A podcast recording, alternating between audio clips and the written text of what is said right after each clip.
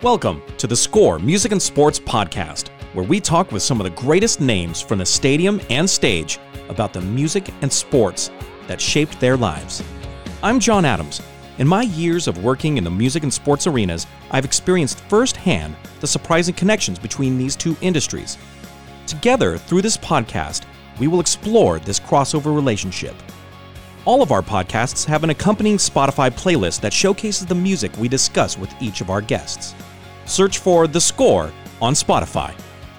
Our guest is a superstar of the NBA. He is a two time NBA champion with the Miami Heat and has a collegiate national championship with Duke. He has the rare distinction of being the only basketball player ever to have won the Naismith Prep Player of the Year award in 1997 and the Naismith College Player of the Year award in 2001. We will talk with Shane Battier right after this.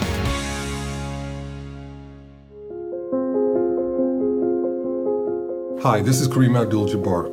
Right now, the coronavirus is affecting all of us, but for communities of color, the impact is especially devastating. Sadly, this pandemic amplifies the real life consequences of existing economic and social inequalities. That's why the NBA is partnering with the National Urban League to help inform, represent, and empower communities of color. This is a time for all of us to help all of us, and the more we understand the issues, the more we will be able to solve them. Now, more than ever, we need to be in this together. Be safe, be informed, and get engaged.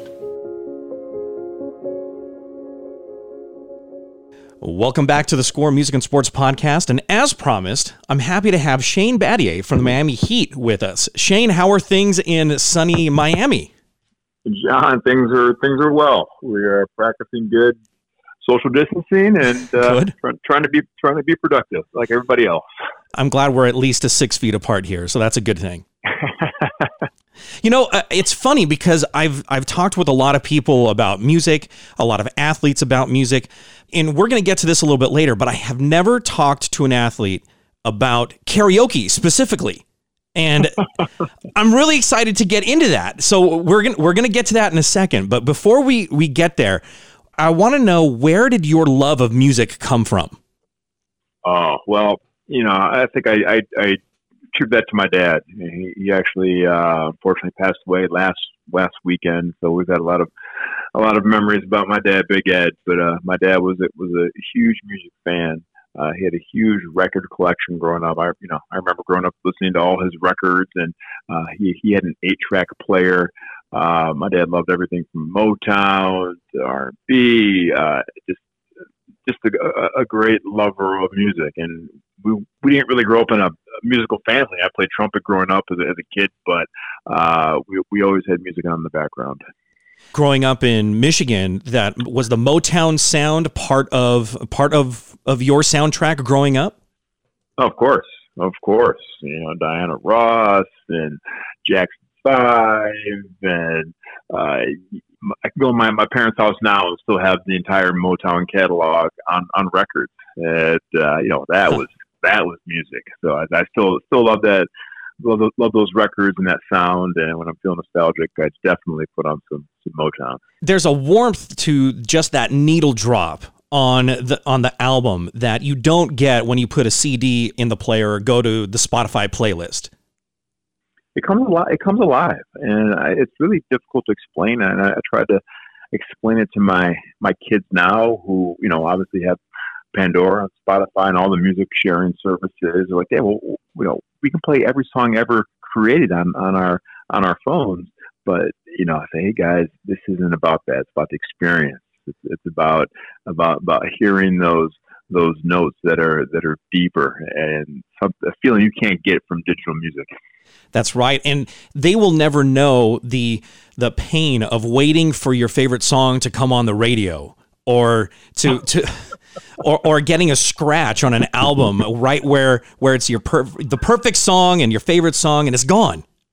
No, it's gone. It's, it's unbelievable. You know, it, it, I, I, try to tell my kids about record stores and uh, the big re- release dates that if you, you know it was so rare that you heard a song that you loved on the on the radio. There are only, you know, growing up, only two or three pop radio stations, and uh, you know, it just it's a different world. They look at me like I, I you know three eyes. Uh, but it's you know I, I try to play a record every now and then just to, to remind myself to, to appreciate music. It, it's really easy to just cycle through the next playlist and uh, you know the, the next Pandora PlayStation and uh, you you don't you don't take you, you take for granted the production and, and everything, mm-hmm. the heart and soul that goes into crafting just one song. Or liner notes and cover art, all of that is kind of gone now. It is. It is, and and so it's when, when you hear a great, uh, you know, cover song or or uh, things of that nature, you you know, at least the old the old people appreciate it a little bit more. Do you remember what the, the first album was that you purchased? Uh, of course, I remember. Everyone remembers their first uh, their first. It was my first CD actually. Nice. Um, and I, and I and I don't I don't count you know stealing my older brother's uh, cassette tapes and uh, you know, putting a piece of tape over the top of that and, and recording over over his tape. Oh, that's uh, great. That's an old school memory that you know only only we get. But uh, my first uh, CD was uh, Warren G. Regulate, and I was in uh, golly, I was in eighth grade when when that when that CD came out, and uh, uh, obviously I loved hip hop and, and and that era. Uh, but I'll never forget, you know, the first time listening to that, my buddies thinking, "Yeah, we're we're cool now." oh, that's that's awesome. And and were you thumping the same music when you were driving in high school? Oh yeah, yeah. In, in high school, I, I, I went through my hip hop my hip hop phase with Tupac and and Biggie Smalls and and and Snoop Dogg. You know that that was the soundtrack of of my high school, and uh, you know I used to make fun of uh, I dated my wife in high school, and, and she was much more into alternative at the point, Nirvana and Cranberries, Dave Matthews, and I used to like make so much fun of, of her. I'm like, oh, this, this music is so lame, but like now, like, you know, it's my favorite music too now. Now you have an appreciation for both. That's great. Yeah, yeah. I, I've always had. Well, I have a much greater appreciation now, uh, just for for every form of music. You know, to to be able to play music. Um, and and create sounds. Uh, it's, it's, an unbelievable uh, process. And, and, like I said, I, I, played trumpet growing up uh, in sixth, seventh grade, and and actually got pretty good at it. And then I, I, had a friend teach me guitar when I was in my twenties. So um, I know I just love the whole process of, of music and uh, what what what it symbolizes. If you're playing trumpet, then you've got to know some Chicago and some Earth, Wind, and Fire. I mean, th- those are some legendary bands with great horn sections.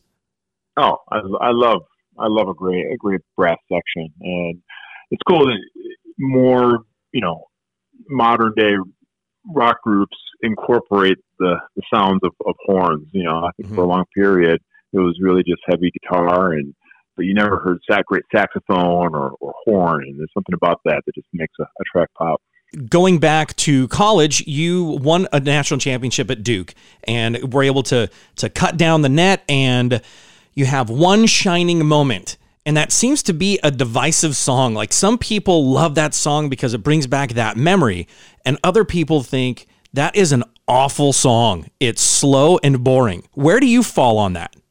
Oh, it's, it's the best song. I mean, it's, it's got to be the Luther Vandross. It's got to be the Luther Vandross version.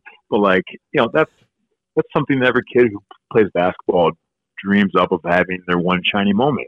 It yes. sounds so corny, but when you're actually in it, and I'll never forget, it was it was a really cool moment. Like after we win the championship, uh, you know, everyone just sort of huddled up and we heard you know, our one shining moment. And so I still have it on, on, on tape here. I watch it every every now and then. And it's so dated at this point. It's 2001 when, when that came out. But I, I love it because it, it makes me think of the, the, the pageantry of, of the NCAA tournament and, and everything that, that, it, that it means.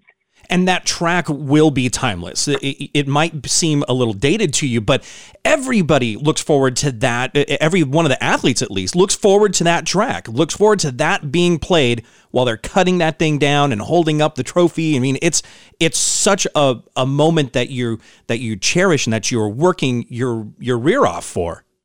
Once you're playing college basketball and you're on that stage, you, you get it, and uh, uh, you know that's that's the theme song of a lot of our lives. Yeah. you go from the from college at Duke to uh, to the NBA, and you go up to Vancouver. Then played in Memphis because that's where the team moved to. I actually got drafted by the Vancouver Grizzlies, and after I got drafted, they moved the team from Vancouver to Memphis. I, I never played uh, a day in Vancouver, but I was totally introduced to to the blues, uh, to the Delta blues down in Memphis, and that was that was part of the coolest part of, of living in Memphis, and I was able to yes. to, to, go down to, to Mississippi, the, the, the birth of, of, blues, and hear some amazing, amazing blues musicians, and um, you know, just a really special place for for mm music. Go on Beale Street and hear some live music. And then you get to Miami eventually after a couple of stops, but you get to Miami and it, that Miami sound permeates everything you do in Miami. well, I, I love well, I, I, love Miami. Obviously, I still live here, but yeah, yeah there's the infusion of, of the Latin sound.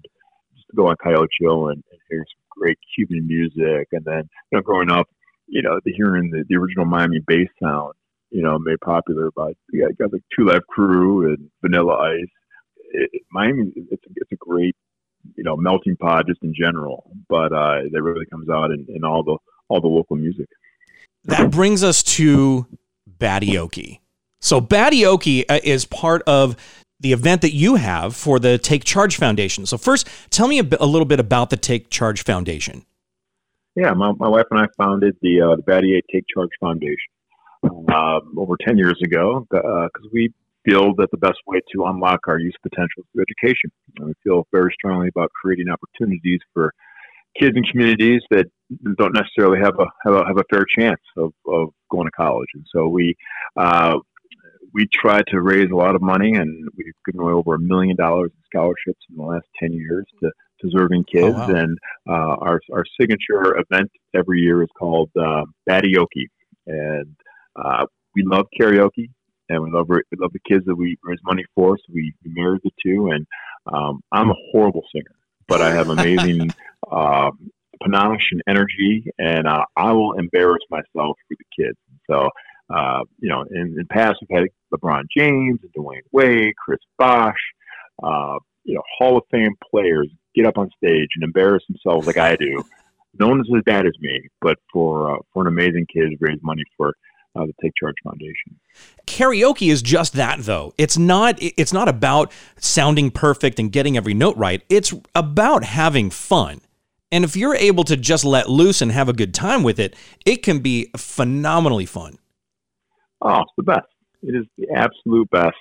You know, if you're with the right group and have the right music, that there there's such thing as bad karaoke choices. Okay, so song selection is maybe the most important thing, not not vocal talent, yeah. uh, that you have to uh, consider when, when throwing a karaoke jam. Uh, but if you have the right mix, you know, a couple of uh, libations don't hurt, but uh, you know, it's, hard not to have a great time when you, when you karaoke. I did see the video of you singing and um, and strutting, uh, I guess, your stuff at I'm Too Sexy, little little Right Said Fred that yeah. was pretty legendary, man. You know, the, the key is to find a, a song everyone sort of knows the words to, but not really.